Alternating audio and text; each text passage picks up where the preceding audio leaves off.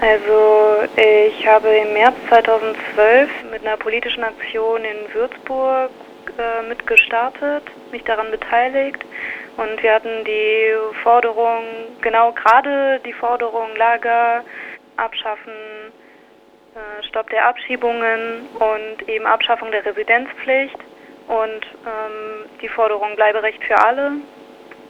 Meine offizielle Adresse war damals in Kam. Äh, trotzdem bin ich halt nach Würzburg gefahren ähm, und obwohl ich eigentlich vier Monate dort verbracht habe am Stück, äh, bin ich halt zweimal dort kontrolliert worden und das, deswegen wurde gesagt, okay, ähm, zweimal Residenzpflichtverstoß in Würzburg und ähm, auch in Nürnberg war ich im Protestzelt, habe mit den Leuten gesprochen und äh, dort wurde ich auch zweimal kontrolliert. Also ich hatte viermal Kontrollen. Also es war offiziell, dass ich vier Monate in Würzburg verbracht habe. Also es war öffentlich, das heißt die Behörden mussten Bescheid wissen. Für mich ist es klar, dass es eine Form der Unterdrückung ist, dass sie jetzt äh, sich einzelne Termine rauspicken und sagen, okay, da und da hast du verstoßen gegen die Residenzpflicht und deswegen gibt es jetzt Verfahren gegen dich. Und ich war tatsächlich jetzt 20 Monate, seit 20 Monaten wohne ich nicht mehr in Kam, aber im Gericht geht es immer nur um viermal, wo ich gegen die Residenzpflicht verstoße. Also ich war zum Beispiel letztes Jahr bei dem Protestmarsch von Würzburg nach Berlin. Ich war in Berlin die ganze Zeit. Äh, das war auch öffentlich aber darauf wird sich in diesem Verfahren gar nicht bezogen. Nun war ja gestern der Prozesstermin. Wie war denn ja, die Stimmung vor und besonders auch im Gerichtssaal?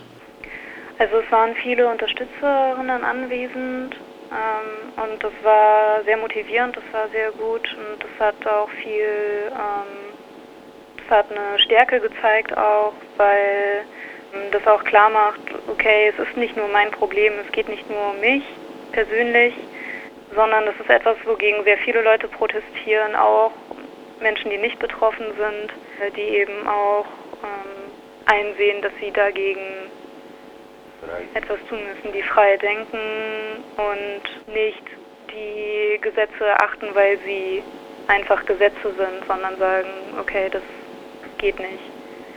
Auch mit der Anwältin ist es ein sehr gutes Verhältnis von der Zusammenarbeit auch eine, für die politische Positionierung, die Arbeit gegen die Residenzpflicht sozusagen. Und das ist sehr angenehm, im, in einem Vertrauensverhältnis zusammenarbeiten zu können.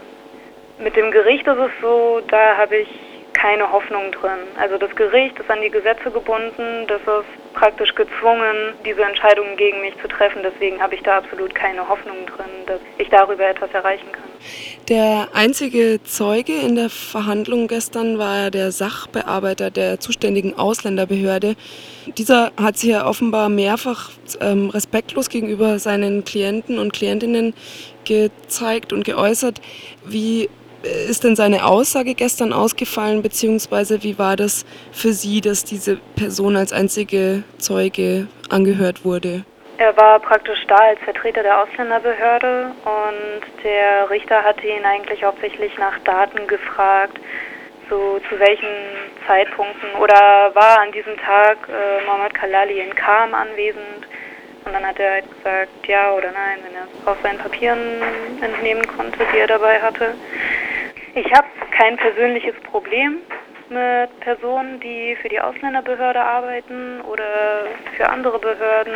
Mein Problem besteht mit dieser Behörde, mit dieser ganzen Situation, die damit verbunden ist, was die Behörde sozusagen mit meinem Leben machen kann. Und bei diesem Sachbearbeiter ist es dann halt so, wenn er Sachen komplizierter machen kann für mich, wenn er mir Schwierigkeiten machen kann, dann macht er das auch. Ähm, sind zum Beispiel drei Monate äh, habe ich eben meine Aufenthaltserlaubnis nicht bekommen, obwohl die mir schon zustand. Ähm, eine Arbeitserlaubnis hatte mir ähm, vorenthalten.